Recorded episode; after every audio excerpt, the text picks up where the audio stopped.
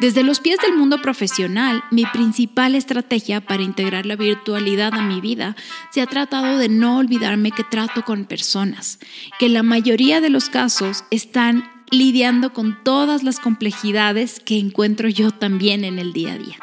Recordar esto tan sencillo se traduce en que recuerdo ser amable, recuerdo preguntar cómo está la gente, recuerdo tratar de entender si las cosas que pido se pueden o no lograr.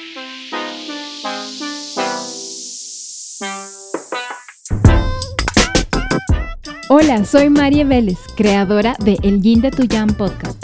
En este espacio conversaremos de manera íntima y profunda sobre todo eso que te ha impedido romper el techo de cristal.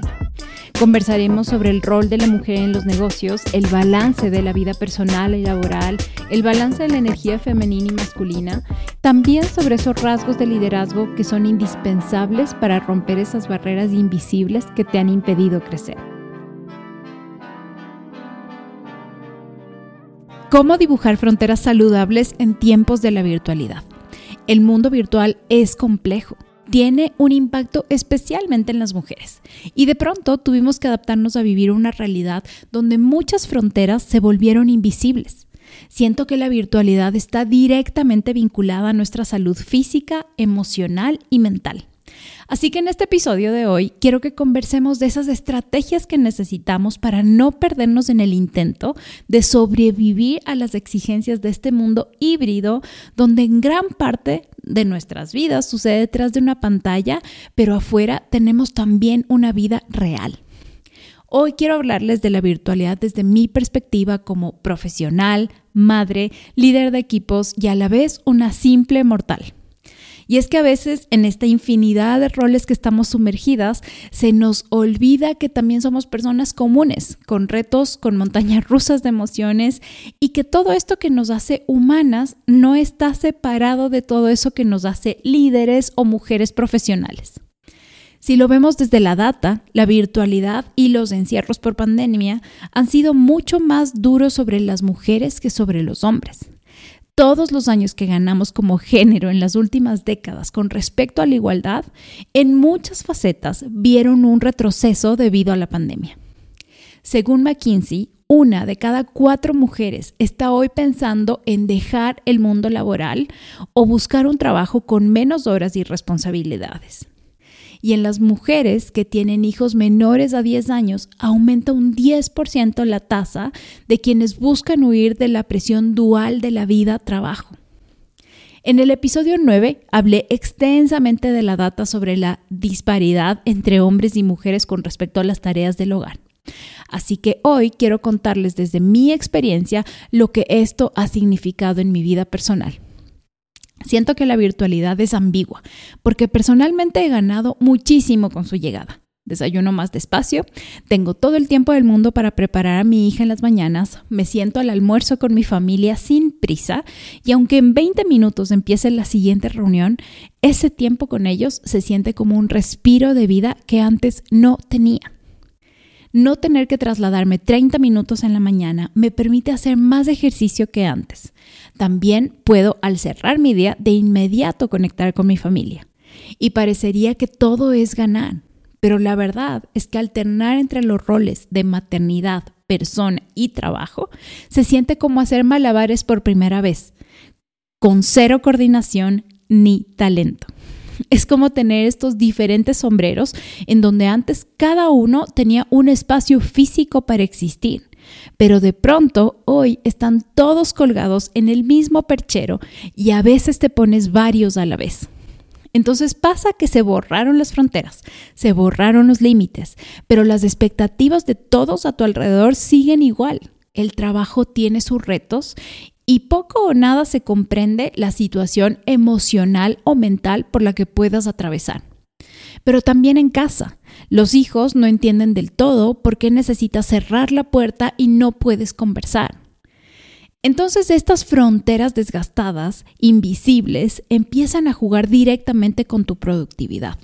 Si no pones reglas claras, líneas fosforescentes para saber por dónde va el camino, de pronto te puedes perder siento que podemos dividirnos en dos grandes grupos, los dos afectados por igual. Por un lado, puedes ser una de esas personas hiperorganizadas, enfocada en resultados, que tratas de mantener estructura, orden y levantar bien altas esas murallas de estas fronteras. Entonces logras cumplir mejor tus horarios, tu estructura, que siento que la mayoría es mi caso. Pero esta forma de funcionar también tiene afectaciones, como por ejemplo olvidarte de vivir. Cuando estás enfocada en el hacer, alcanzar metas, objetivos, lo más fácil es dejarte a ti. Es sacarte de la línea de tus prioridades y poner todo por encima de ti. Al actuar así, en muchos sentidos, sacrificas tu salud en todas sus aristas hasta que un día amaneces y no necesariamente te reconoces. Me ha pasado. Me he sentido en esa esquina y transitar el camino de salida realmente se siente incómodo, como volver a empezar.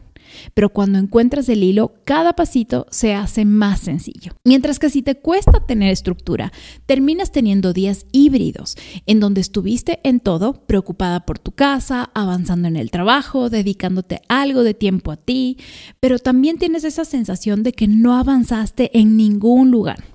Terminas trabajando de noche para tratar de compensar. No estábamos preparados para este tiempo, para estos retos. Y si antes estábamos empezando la conversación sobre cómo integrar la vida y el trabajo, de pronto nos promovieron a todos y se olvidaron de darnos las instrucciones. Entonces, viviendo estos cambios de primera mano, viéndolos en gente cercana y también de lejos, quiero regalarles las, estrategias que a mí me han servido para no perderme en el intento de integrar mi vida y trabajo en tiempos de la virtualidad. Y aquí existen varias aristas que dependen mucho de cómo es tu vida y cómo es tu trabajo. Pero toma lo que te sirve, adapta las ideas y haz lo que se sienta natural para ti. Desde los pies de Marie como persona, lo primero y más importante ha sido devolverme la prioridad, incluirme en la lista de lo importante que tengo para hacer y de esa lista que se vuelva intachable.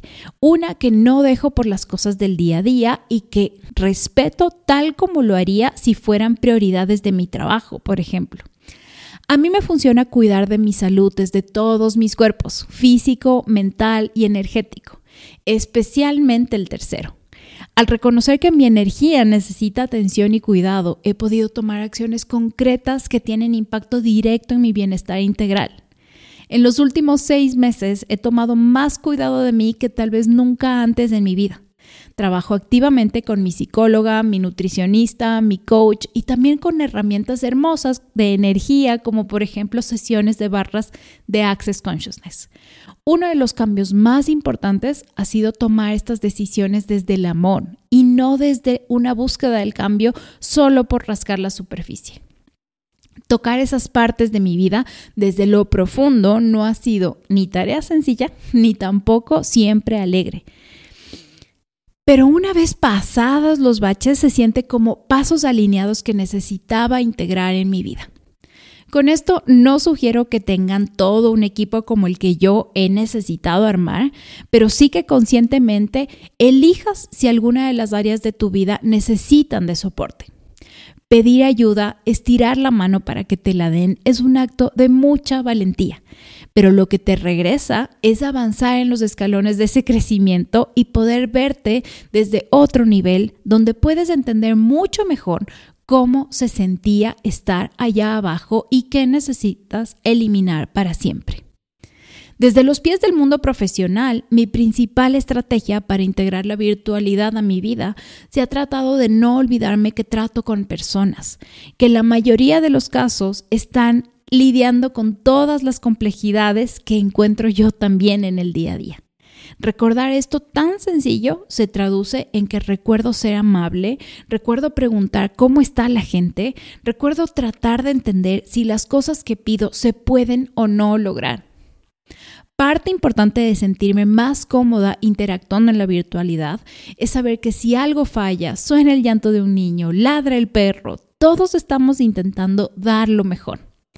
La segunda estrategia para vivir una virtualidad más pacífica es dibujar en rojo las fronteras que no quiero olvidar. Saber que salir del mundo laboral no es un aspecto opcional, es un acto obligatorio. Para estar presente en las otras aristas de mi vida. No solo se trata de orden, también se trata de voluntad. Y aunque en el pasado se premiaba esta cultura de trabajar miles de horas, yo me enfoco siempre en que mi forma de medir los avances nunca involucren el tiempo, sino únicamente los resultados. Todas estas dinámicas, que hoy ya son parte de mi vida, no fueron incorporadas al azar y tampoco de forma aislada.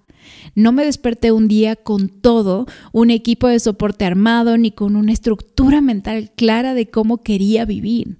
Solo fueron pequeñas decisiones de quién quiero ser y cómo quiero vivir en la suma, parecen como si hubiera recorrido una maratón, pero que aisladas todas estas acciones también hacen una diferencia.